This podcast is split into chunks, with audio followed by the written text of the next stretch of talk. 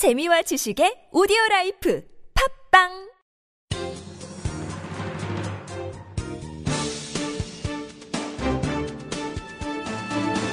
일간 사설 6월 3일 수요일 중앙일보 사설 정치권 제발 그만 좀 싸우고 메르스 대책 세워라.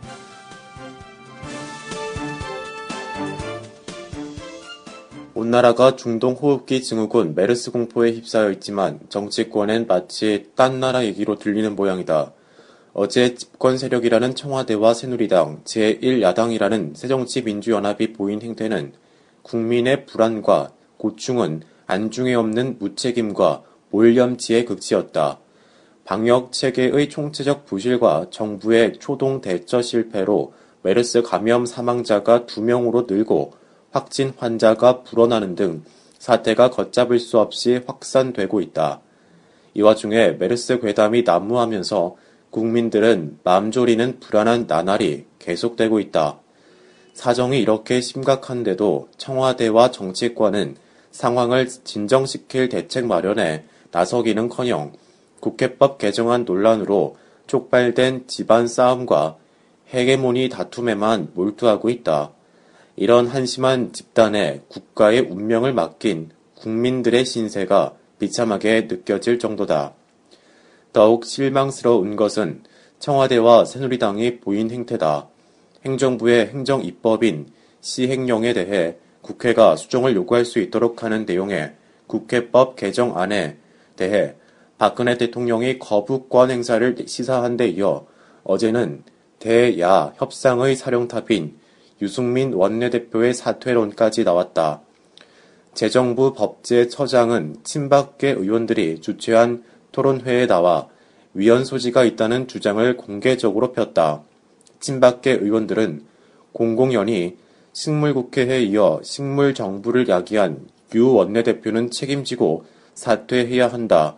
이장우 의원이거나 유 원내대표가 졸속 합의해준 부분에 대해 반드시 책임지는 자세가 필요하다. 김태흠 의원이며 유 원내대표를 압박했다. 청와대도 이런 상황에서 당정 협의가 무슨 의미가 있느냐며 새누리당 지도부를 인정하지 않으려는 듯 한 발언을 해 당청 간 긴장 수위를 끌어올렸다. 당청 간에도 이견이 있을 수는 있다. 하지만 공개적으로 지도부를 공격하고 청와대가 이를 묵인하는 듯한 모습을 보이는 건 바람직하지도 않을 뿐더러 국민에 대한 예의도 아니다. 오죽하면 내년 총선의 헤게모니를 노린 친박 비박 간 쟁탈전이란 해석까지 나오겠는가. 야당도 무책임하기는 마찬가지다. 4.29 재보선 패배에 대한 평가를 겸해 열린 1박 2일간의 워크숍은 정부, 여당에 대한 날선 비난만 가득했을 뿐 당장 국민들이 고통받고 있는 메르스 문제에 대한 밀도 있는 논의나 대책은 나오지 않았다. 박근혜 대통령은 국회가 하는 일에 딴지를 걸면서 정치적인 갈등을 키우는데 관심을 보이고 메르스 문제에 대해서는 전혀 관심을 기울이지 않았다. 문재인 대표며 모든 책임을 정부에 떠넘겼다. 경위야 어떻든 국회법 개정안 논란이 불거진 이상 청와대와 국회는 법이 정한 절차와 규정에 따라 차분하게 이 문제를 논의하는 게 순리다. 더구나 국가 비상사태를 방불케 하는 메르스 사태가 긴급 현안으로 떠오른 만큼 국회법 개정안 논란은 접어놓고 메르스 대책 마련에 지혜와 역량을 모으기 바란다. 정치권이 국민의 고통을 외면한 행보를 계속한다면 끝내 국민으로부터 외면받는 외땀 섬 신세를 면치 못할 것이다.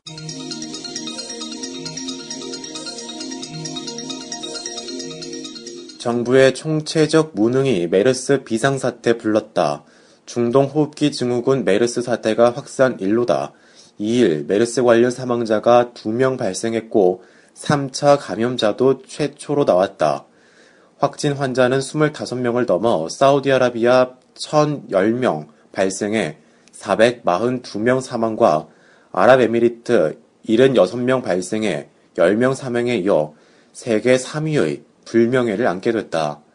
환자가 얼마나 더 늘어날지 격리 대상이 얼마나 확대될지 짐작조차 할 수 없는 상황이다.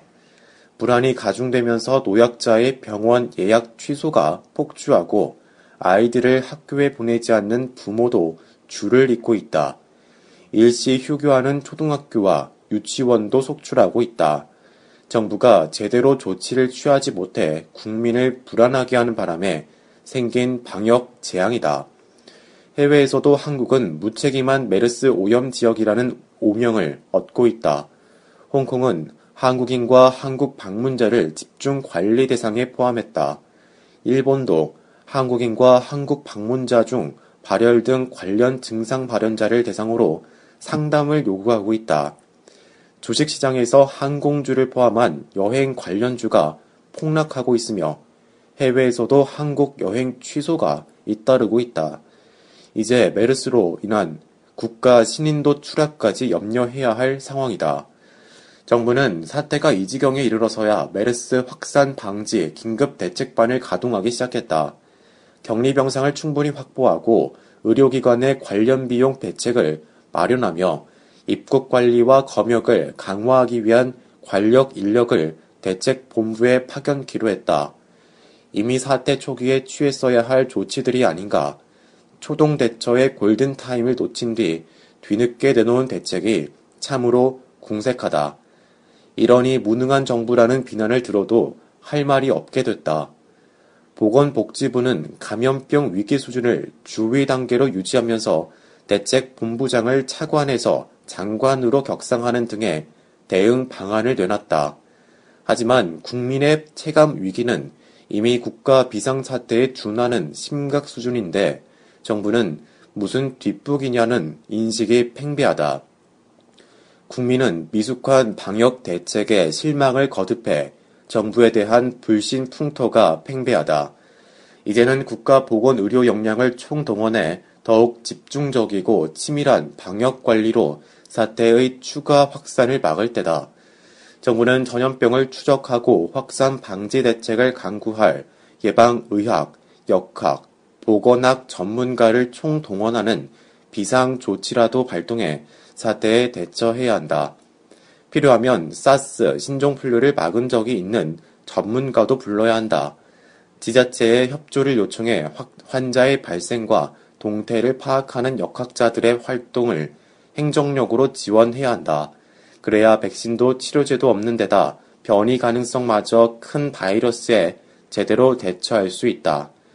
추가 확산을 조금이라도 더 효과적으로 저지하는 방법이다. 정부가 국민의 믿음을 조금이라도 회복하는 길이기도 하다.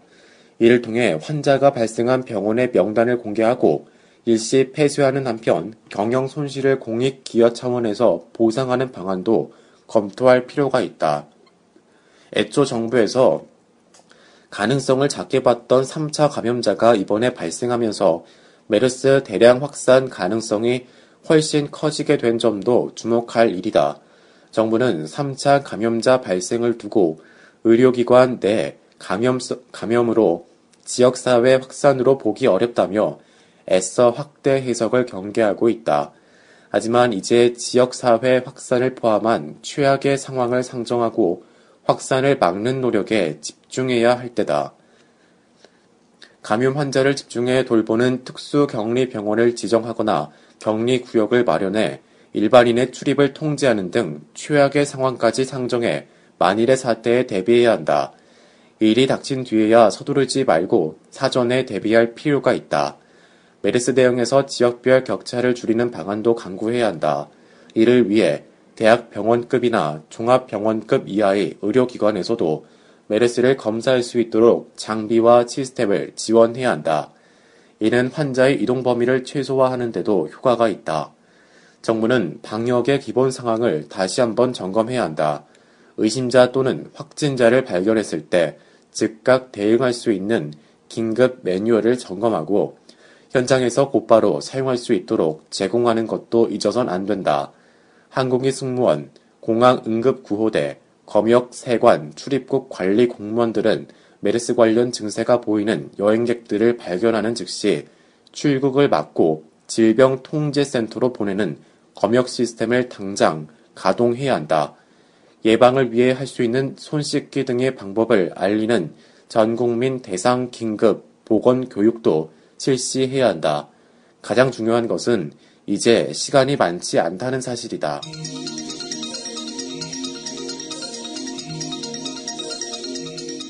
시행령 수정 권한 법안 파동 합리적으로 해결해야 행정부의 시행령 등에 대해 국회가 수정을 요구할 수 있는 국회법 개정안에 대해 박근혜 대통령이 거부권 행사를 시사했다.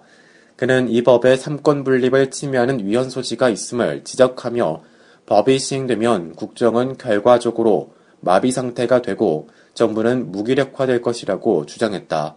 그는 정부는 받아들일 수 없다고 못 박았다. 국회의 입법 사안에 대해 행정부 수장인 대통령이 거부권을 꺼내든 상황은 유감스러운 것이다.